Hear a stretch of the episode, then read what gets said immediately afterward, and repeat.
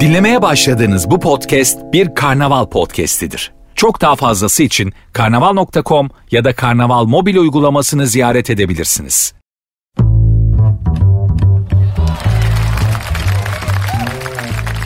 Herkese merhaba. Sert Ünsüz başladı ben Nuri. Programın Instagram ve Twitter adresleri aynı. Sert unsuz yazıp sonuna iki alt koyuyorsunuz. Benim Instagram adresim de Nuri Ozgul 2021. Bir dönem eşleri ortak iş yapan sosyetenin ünlü isimleri, sosyetenin ünlü iki hanımefendisi. Sosyete içinde ünlüler demek ki çünkü ben tanımıyorum. Hayatımda ne duydum ne gördüm. Kendi hinterlandlarında, kendi cemiyetleri içerisinde pek ünlülermiş. Onun dışında memleketin geri kalanının salladığı yok. Ama gazeteye haber olmuşlar. Neden olmuşlar?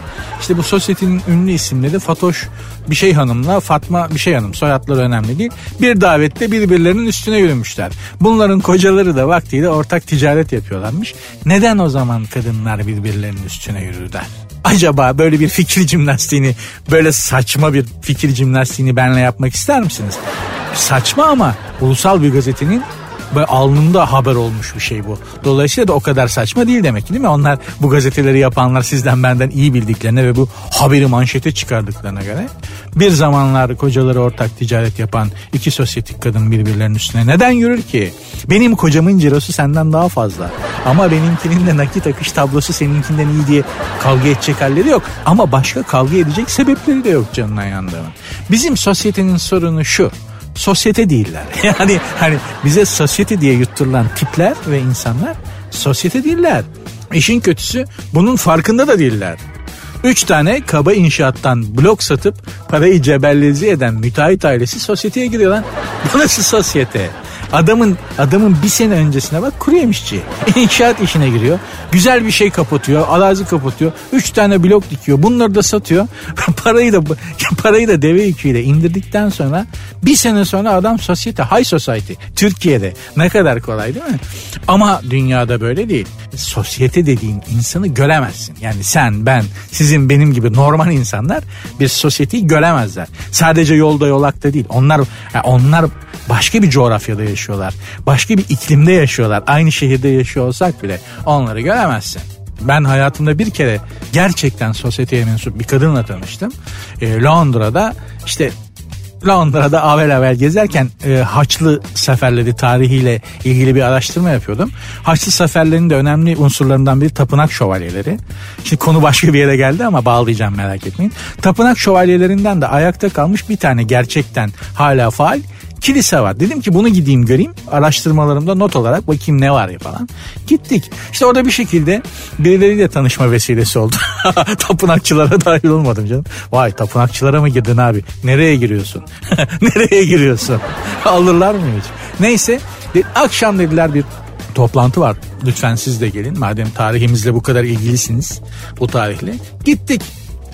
Ya bir kadın var içeride. Bu e, Templar Church'ün derneğinin başındaki zengin İngiliz kadın Lady.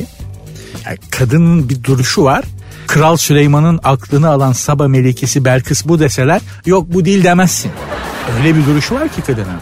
Eyvallah dersin yani. Tanışmak için elini uzattı, tanıştırdılar. Ee, nasıl tutacağını bilemedim elini. Kadın elini uzattı, teşekkür ederim dedim ya. Bana elini uzattığı için lütfetti yani. Öyle bir duruşu vardı ki kadının. Kadında bir şoför var. Davet bitti gidiliyor. Bütün davet boyunca kadına baktım. Çok gerçekten bambaşka bir insandı. O öyle bir havası vardı. Yani gidiliyor. Te, ben hala kadına takip ediyorum. Bir şoförü var kadının. Bir şoförü var. Dersin ki bu hangi ülkenin büyükelçisi? Şoför ha yani makam şoförü. ben öyle büyük elçi görmedim. Düşün yani. Sosyete dediğim bu. Saçını başını yolarım senin zili diye birbirinin üstüne yürüyen sosyete olur mu lan? Memlekette kalite erozyonu o kadar has safhada ki sosyeteye bile yansımış. Allah sonumuzu hayretsin hanımlar beyler. Yani sosyete böyleyse Kuştepe, Fikirtepe ben bunları düşünemiyorum. İdeal tepe falan. Ay ay ay ay ay.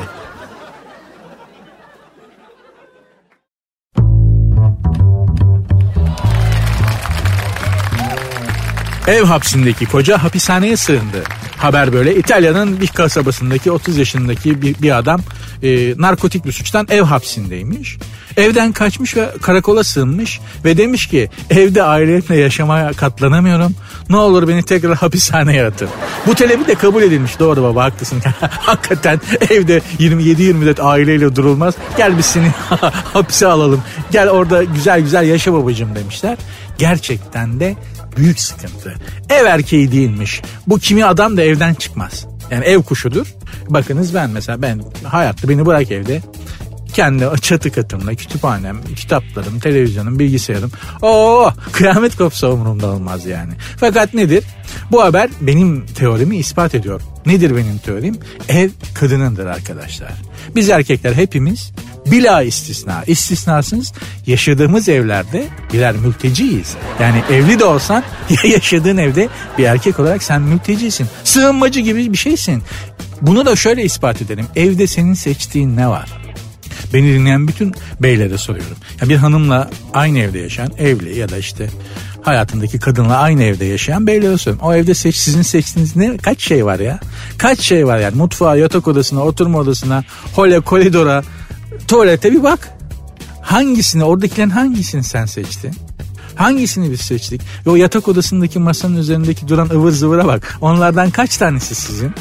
Aç gardırobu, gardırobunun yüzde kaçı senin, yüzde kaçı hanımefendinin? Ev bizim olmadığı için evin içini de biz seçmediğimiz için bize göre düzenlenmediği için evin içi erkek evde üç gün oturursa ev onu kusar dışarı at ev kendisi atar yani hanımın kovmasına gerek yok. Ev reddeder adamı yani. Bina, bina, bina kusar. Bak adam barınamamış mesela evde. Hapishaneye alın beni diye gidip karakola yalvarıyor. Evde hanımlar beyler erkeğe ait tek bir şey vardır. O üçlü kol televizyon seyrederken oturduğun üçlü koltuğun senin oturduğun tarafındaki kalça çukuru. Evde erkeğe ait orijinal tek şey bu. Yani hani nerede be kardeşim kumandayı hangi kadın kaybetmiş ki erkek bulsun? Kumanda da kadının hükmü altındadır, televizyon da öyledir. Dediğim gibi evde erkeğe ait olan orijinal tek şey televizyon izlerken oturduğun koltuğun senin tarafındaki kalça çukuru. Bu. Erkeğe ait olan bu vardır. Ev kadının cumhuriyetidir. Öyle de olması doğrudur, normaldir. Evde ne işin var yani bir erkek olarak? Git dışarı dinozor avla. yani tabii ki dinozor avla. Aynı o, şeyden geliyoruz yani. Hani e, atavizmle alakalı bir şey. Daha ilk çağlardan beri, ilk var olduğumuzdan beri. Mağaranın dışı senin, içi hanımın. Ha şimdi mağaranın dışı da hanımların ayrı konu ama içi hala bizim değil. Öyle de olmasın zaten. Her yer hanımların olsun. Dünya daha güzel bir yer olur eminim. Ben bundan yanayım yani. Dünyayı kadınlar yönetsin. Her şeyi kadınlar yönetsin. Biz onlar ne diyorsa evet diyelim abi. Çok mutlu olacağız. Valla buna direnmenin zaten bir anlamı yok. Böyle olacak çünkü. Hanım köyde olan mutlu olur. Siz beni dinleyin.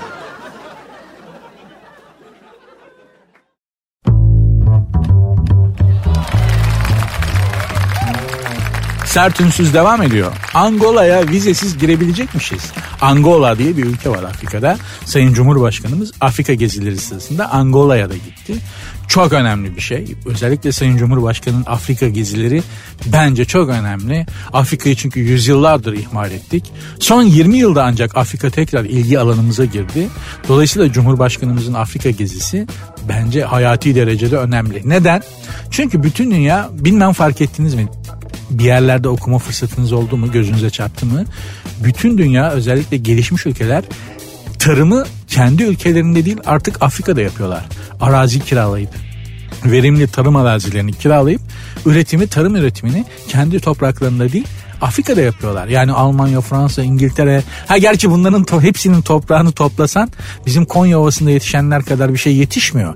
Biliyorsunuz bütün İngiltere'deki bitki değeri Türkiye'de sadece Kahramanmaraş yöresindeki endemik bitkilerin değeri kadar değil endemik değerden bahsediyorum. Bunlar hep bilgidir. Biliyoruz da konuşuyoruz yani. Dolayısıyla bu Afrika işi sadece böyle gezi, barış, dostluk, kardeşlik evet bunlar da var ama çok önemli. Çünkü dünya tarımı artık Afrika'da yapacak. Çünkü kentler büyüdü, gelişmiş ve gelişmekte olan ülkelerde. Dolayısıyla tarım arazileri ufaldı ama Afrika bomboş tarımı buraya taşıyacağız. Biz de eninde sonunda tarımı buraya taşımak zorunda kalacağız göreceksiniz. Dolayısıyla Cumhurbaşkanı'nın Afrika gezisi bu manada da önemli. Artık yani Afrika da bizim için çok önemli onu söylemeye çalışıyorum. Yalnız sen bize niye vize koydun? Ne zaman vize koydun? Allah'ın Angola'sına bak ya. Ya ne istiyorsun be kardeşim ya? Ya bak soyunuzu kuruttu bu İngilizler, Fransızlar, Hollandalılar, Belçikalılar. Onlar ellerini kollarını sallaya sallaya Angola'ya giriyorlar. Daha yan gözle bakmadık arkadaş size. Bize niye, bize niye bize lan Allah'ın Angola'sı ya. Nasıl ne kadar saçma arkadaş ya. Onlara vize yok. Fransız'a vize yok. İngiliz'e vize yok. Bize gelince vize. 12 Eylül biliyorsunuz bu vize kazığını bize atan 12 Eylül rejimidir. Kenan Evren'in bir hediyesidir yani. Çünkü 12 Eylül hani darbeden sonra ülkeden kaçmak isteyenler kaçamasın diye bizzat Türkiye Cumhuriyeti talep etmiş vize uygulayın bize diye. Avrupa'ya ve dünyaya. Hani vize uygulayın ki bu kaçmak isteyenler başvurunca oradan araklayalım diye. Dünyada kendisine vize koydurtan tek ülke olarak sağ olsun 12 Eylül rejimi sayesinde tarihe geçtik. Rezil kepaze adamlar ya. Neyse hadi. Daha fazla söylemeyeyim. Çoğu öldü gitti. Daha fazla konuşmayalım ölmüş insanların arkasından.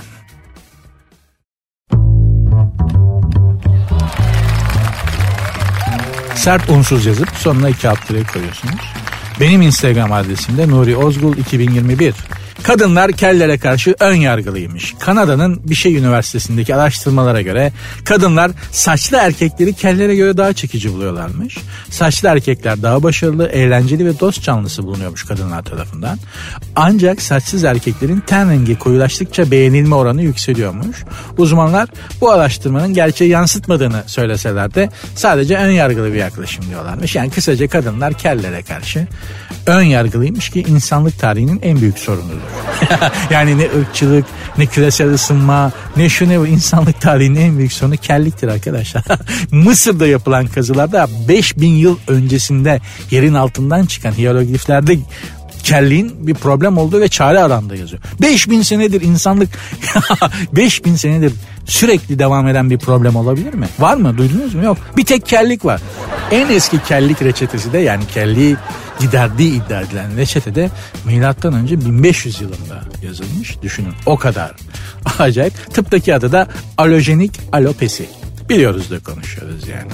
Ha, kellik sadece yalnız çok enteresandır. İnsanlarda yok sadece insana özgü gibi geliyor değil mi kellik? Ama sadece insanlarda yok. Mesela bazı şempanze türlerinde farelerde ve bir kısım aslanlarda da kellik varmış ya aslana üzüldüm ya. yani kel bir aslan düşünsenize. Aslansın evet ama kelsin. Çok trajik. Afrika'da kimse ciddiye almıyorsun. Yani kükrüyorsun diye hadi lan diyorlar. Niye? Kel bir aslansın çünkü. Gerçekten çok trajik yani. Kellik aslında dominantlık etkisi yaratmak için varmış. Evrimciler, evrimci bilim adamları diyorlar ki bu dominantlık etkisi hani az önce okudum ya e, keller bronzlaştıkça kadınlara daha çekici geliyorlarmış. Normal kel itici geliyor ama kel bronzlaşınca çekici geliyor. Sebebi dominantlık etkisi. Ben tehlikeliyim. Bana bulaşma mesajı veriyormuş. Bronz kel varsa içinizde demek ki dominant bir etki hanımların hoşuna gidiyor. Böyle bir mesajı varmış. Tarihte tabii ünlü keller var. Ünlü keller, kelleri teselli edeyim biraz. Başta kendim. Saçlarım gidiyor çünkü hızla. Tıbbın babası Hipokrat Kendisi aynı zamanda kelleye de çare aramış. Yani Hipokrat e, doktorların bugün kullandıkları yemini yazan tıbbın babası olduğu söylenen Hipokrates kelajmış. yani kelaj bir abiymiş ve bir, bir ömür boyu kelleye çare aramış. Bir işi kürde yapmış kendi kendine. Afyon, Karatürk, güvercin kakası, pancar e, kökü ve bazı baharatları karıştırıp artık ne yaptığını söylemeyeyim. Sürüyor mu, içiyor mu, ne kadar yapıyor. Sonra evde yapıp evde denersiniz. Hastanelik olup ihaleyi de bana yersiniz. Radyoda adamın biri anlattı da ben denedim böyle oldum diye. Olmasın bu sürülüyor mu, içiliyor mu, ne kadar yapıyor o yüzden söylemiyorum. Hani bazı keller vardır. Böyle saçları yandan uzatır üste kafanın keline doğru öbür tarafa doğru tarar keli örtmek için. E, rüzgar da tersine içince o böyle uzatılan saç kalkar böyle yelken gibi kafanın üstünde garip bir durum olur. Bu adamların sayısı azaldı ama hala var. Orta yaş üstü abiler yapar bunu genelde. Yandan saçı uzatıp keli örtme çabası. Meğer Jules Caesar da öyleymiş. Bakın ne kadar değil mi? Çağlara aşmış bir adam. ismi hala yaşıyor. Jules Caesar dediğimiz adam meğer böyle yandan saçını uzatıp keli örtmeye çalışan bir abimizmiş. Bunun bir resmi vardır, heykeli de vardır. Başında defne yaprağından bir taç. Gözünüzün önüne geldi mi? Başında böyle defne yaprağından bir tacı olan bir heykeli ve resmi vardır. Öyle de çizilir. Meğer o hani o zaferin, başarının ve işte barışın sembolü zanneder meğer keli örtmek içinmiş ya. Sıcak havada tabii koca lej- Roma lejyonları önünden geçiyor ya. Resmi geçit yapıyorlar. E, koca Roma'nın lejyonları herhalde iki, iki buçuk saat geçit töreni. Güneşin altında e baba kelaş. Bunun kafaya defne yaprağından baba taç şeklinde yaptık merak etme. Herkes bunu taç zanneder. Bir şekilde uydururuz deyip. Halbuki bildiğin adamın keline güneş geçmesin diye yapmışlar. Koca Jules Caesar yani keller Jules Caesar da bizdendi birader diye teselliyi bulabilirler. Kellik kimi kadınlara çekici gelir doğrudur. Benim de böyle kel meraklısı arkadaşlarım vardı hanımlardan. Kimisi de beğenmez ayrı. Yani kelajlık da böyle eskiden bir kusur olarak kabul edilirdi.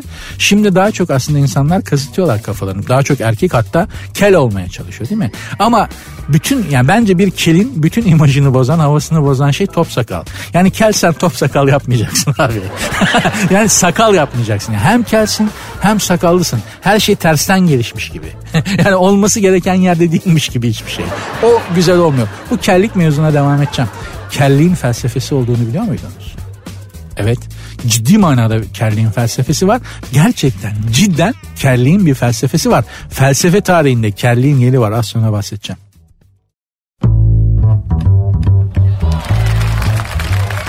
Sert devam ediyor. Hanımlar kellere karşı ön yargılı diye bir haber okumuştum az önce biliyorsunuz. Kanada'da bir üniversitede yapılan bir araştırma sonucu kadınların saçlı erkekleri daha cazip ve daha başarılı bulduğu, kel erkekleri de ön yargılı davrandıklarına dair bilimsel, üniversite menşeli bir açıklamaydı. Aslında kellik bu kadar da böyle hani irite edici, itici bir şey değil. Tamam şimdi sektör oldu hani saç ekme, bıyık ekme, kıl ekme işi gerçekten hani büyük bir sektör oldu. Büyük bir sektör oldu. İnsanlar sanki bir ayıbı örtmek ister gibi kellerini örtmek ve gidermek istiyorlar. Ama baktığınız zaman dönüp baktığınız zaman tarihe kellik hakkında yazılmış felsefe kitabı bile var. Yani kelliğin felsefesi var. Adını da söyleyeyim filozofun. Kireneli Sinesios. Kireneli Sinasios. Tam 1650 sene önce yazmış. Tam 1650 sene önce yazmış adam kellikle ilgili felsefe kitabını. Vallahi dalga geçmiyor. Felsefede övgü kitapları vardır. Övgü denen bir tarz vardır. Normalde övülmeye değer bulunmayan, zaaf sayılacak, ayıp sayılacak insanlık hallerini övmek için yazılır. Felsefede övgü kitapları. Mesela en meşhuru işte Rotterdamlı Erasmus'un çok önemli bir övgü kitabıdır. Deliliğe övgü. Hümanist felsefenin de temel kitaplarından biridir deliliğe övgü. Sinasios da 1650 yıl önce Kelliye Övgü diye bir kitap yazmış. Bunu da başka bir övgü kitabına karşı yazmış. Ee, ondan 200 yıl önce yaşayan Bursulu Dion'un yazdığı Saça Övgü diye bir övgü kitabı varmış. Dion Saça Övgü'yü yazınca bu da demiş ki böyle olmaz. Ben de demiş antitez olarak kelliye övgü kitabı yazarım. Benim elim armut mu topluyor? Koca koca düşünce adamları bunlar bakınız. Yazdığı kitaplara bak deliliğe övgü, saça övgü. Bu bizimki de işte şimdi kelliye övgü. Diyeceğim kellik sıradan kozmetik bir sorun değil. Felsefesi var. Kitabını yazmışlar. Kireneli Sinasios'un Kelliye Övgü kitabını bütün kellere öneririm. İnternette bulabilirsiniz. Kitapçılarda denk gelmez ama internette mebzul miktarda var. Kireneli Sinesios'un Kelliye Övgü kitabı. Böylece belki kelliğinizle dalga geçenler olursa elinizde sağlam bir felsefik argüman olur. Karşı argüman yani.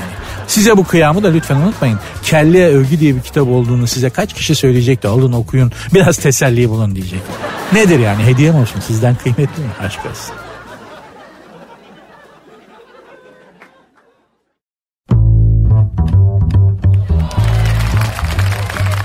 Hanımlar beyler sert devam ediyor. Programın Instagram ve Twitter adresleri aynı. Sert unsuz yazıp sonuna iki alt lira koyarsanız geri kalanını bana ne istiyorsanız ister Instagram'dan isterse Twitter'dan yazabilirsiniz. Sert unsuz yazıp sonuna iki alt lira koyuyorsunuz. Kurumsal kimlikle değil de şahısla muhatap olmak istiyorum ben kardeşim diyenler için de benim Instagram adresim Nuri Ozgul 2021. Yalnız bir ben bir kaç gün kalıyormuş bir dakika? Dört gün evet. ben bir dört gün kadar yokum arkadaşlar. Ee, beni beni idare edin çünkü Monica Bellucci İstanbul'a geliyormuş. Dört gün kalacakmış. Monica Bellucci, Monica Bellucci İstanbul'dayken benim kafa kusura bakmayın işe güce başka hiçbir şey basamaz. Ben direkt Monica Bellucci'ye angaje olurum. Yani Buradan da kendisinin yakın arkadaşı Yılmaz Erdoğan'dan özür dilerim. Monica Bellucci hani böyle yürüyormuş gibi oldum ama hani Monica Bellucci buradayken gerçekten onun burada olduğunu bile bile işe güce kendimi veremem. Kusura bakmayın. Ben dört gün yokum arkadaşlar. Monica Bellucci İstanbul'dayken başka bir şey yapamam. Tek kişilik bir tiyatro oyunu için geliyormuş buraya tiyatroda gazino gibi kapatılabiliyor mu acaba ya? Ya işte insana para böyle zamanlarda böyle şeyler için lazım. Yani mesela bilmem kaç metrelik yat, özel jet falan. Bu değil ki zenginlik. Dört gün tek kişilik oyununu Monica Bellucci'nin kapatabiliyor musun tiyatroyu? İşte zenginlik bu. Tek başına salonun bütün tiyatro salonunu aldım kardeş dört gün bütün biletleri diyeceksin. Oturacaksın salonda en öne tek başına. Monika çıkacak tek kişilik oyununu yapacak. Hem sanata bir katkın olur değil mi? Tiyatro oyunu sonuçta.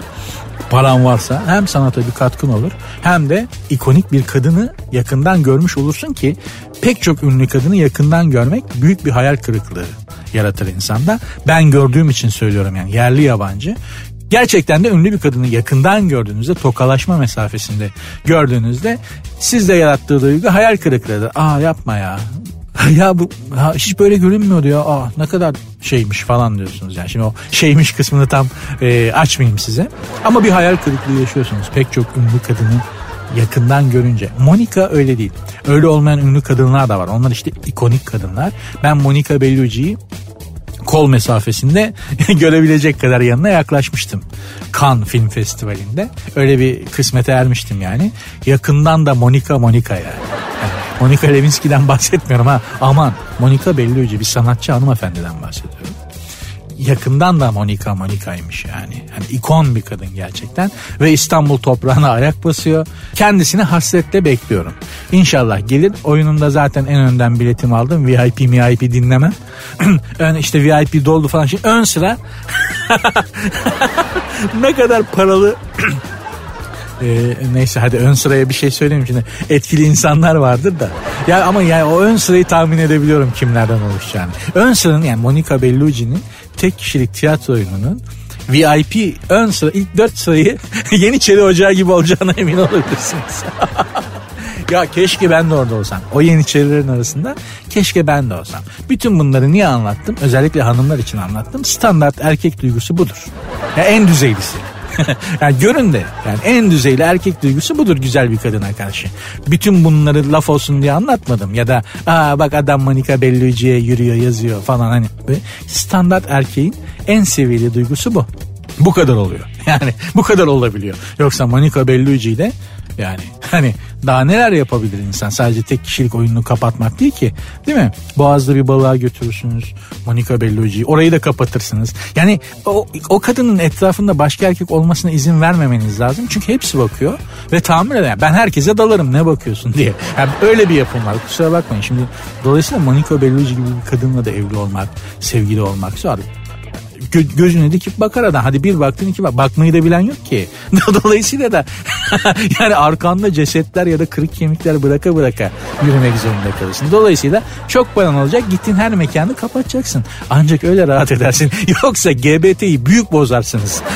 Beyler dolayısıyla da Monica Bellucci gibi hanımlarla da birlikte olmak, eş ya da sevgili olmak kolay değil.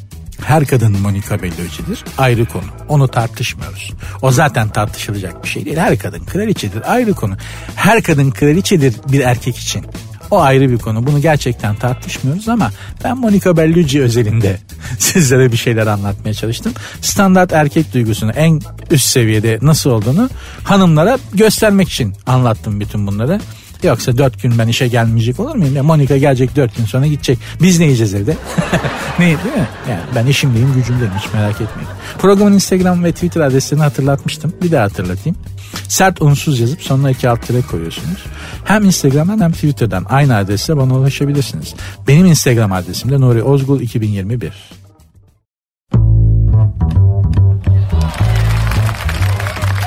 ...2021 model maço. Dövüş sporcusu Conor McGregor nişanlısı Dee Devlin'le Roma seyahatine çıkmış.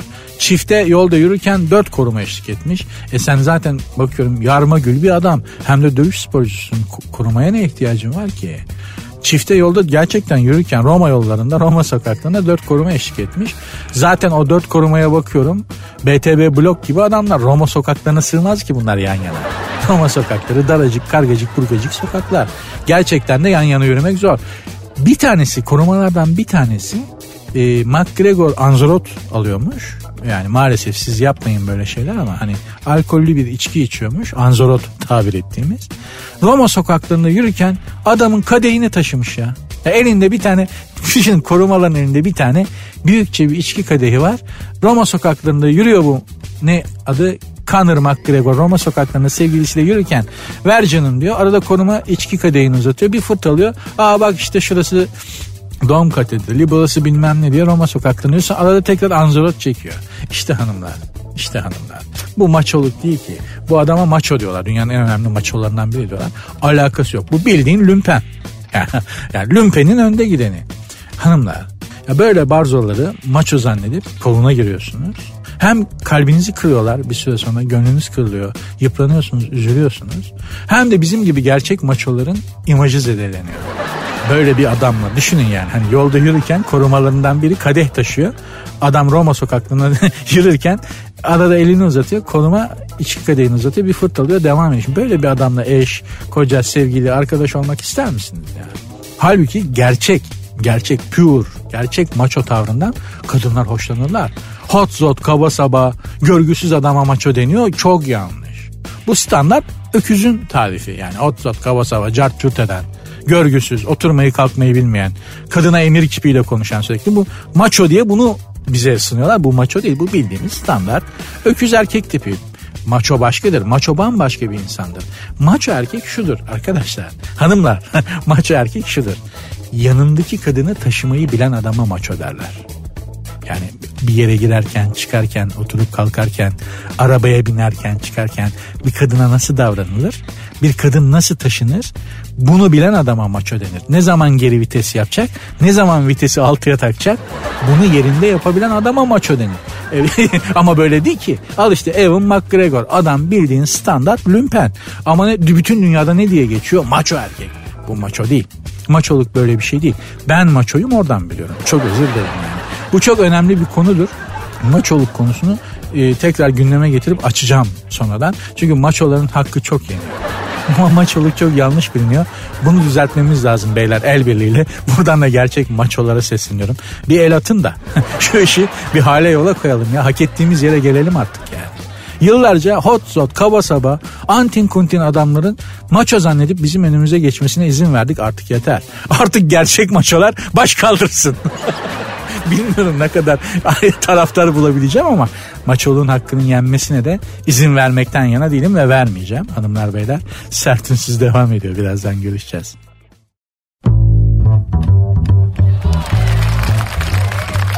Bu aralar işsizseniz, işiniz yoksa eğer dünyanın en lüks otellerindeki küvetlerde köpük banyosu keyfi yapıp para kazanmak ister misiniz? Çünkü böyle bir şey mümkün. Yani şimdi bir otel bulma sitesi var internette adını söylemeyeyim reklam olur diye. Bu site böyle personeller alıyormuş.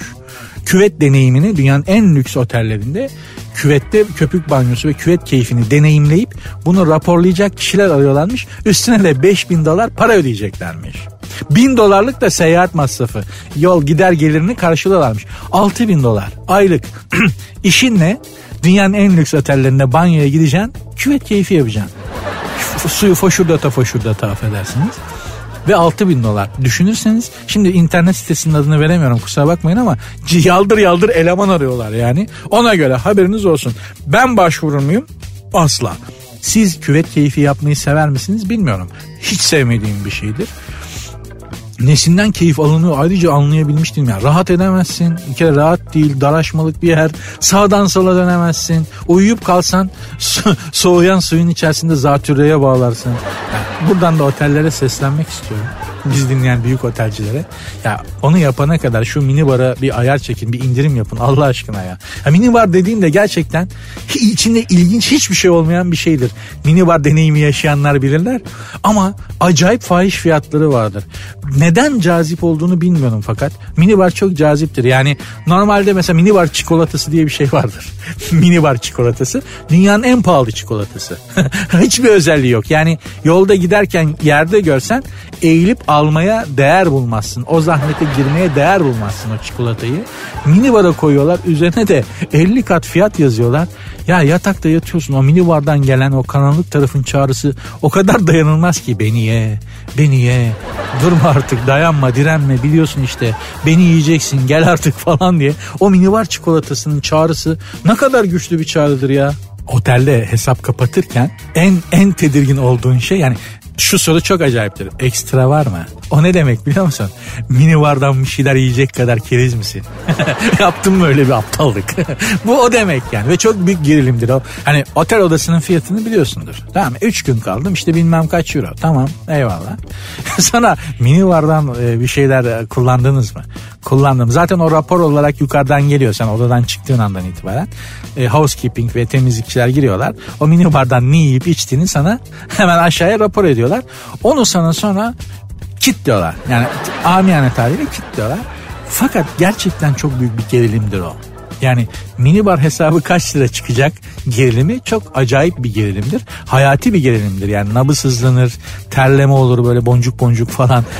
Bazı rakamlar da adamı öttürür. Büyük pişmanlıktır ama yapacak bir şey yoktur. Artık minibarı kullanmışsınızdır. O yüzden küvete müvete bakana kadar şu minibar işine bir çare bulun. Ya bunun müptelasıyız kardeşim. İlla o minibarı kullanmadan yapamıyoruz. Şunun fiyatlarını hiç olmazsa insanlık dairesine çekin de sevaba girin ey otel sahipleri.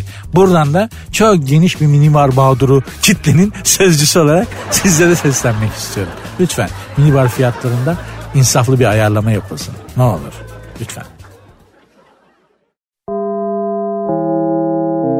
Dinlemiş olduğunuz bu podcast bir karnaval podcastidir. Çok daha fazlası için karnaval.com ya da karnaval mobil uygulamasını ziyaret edebilirsiniz.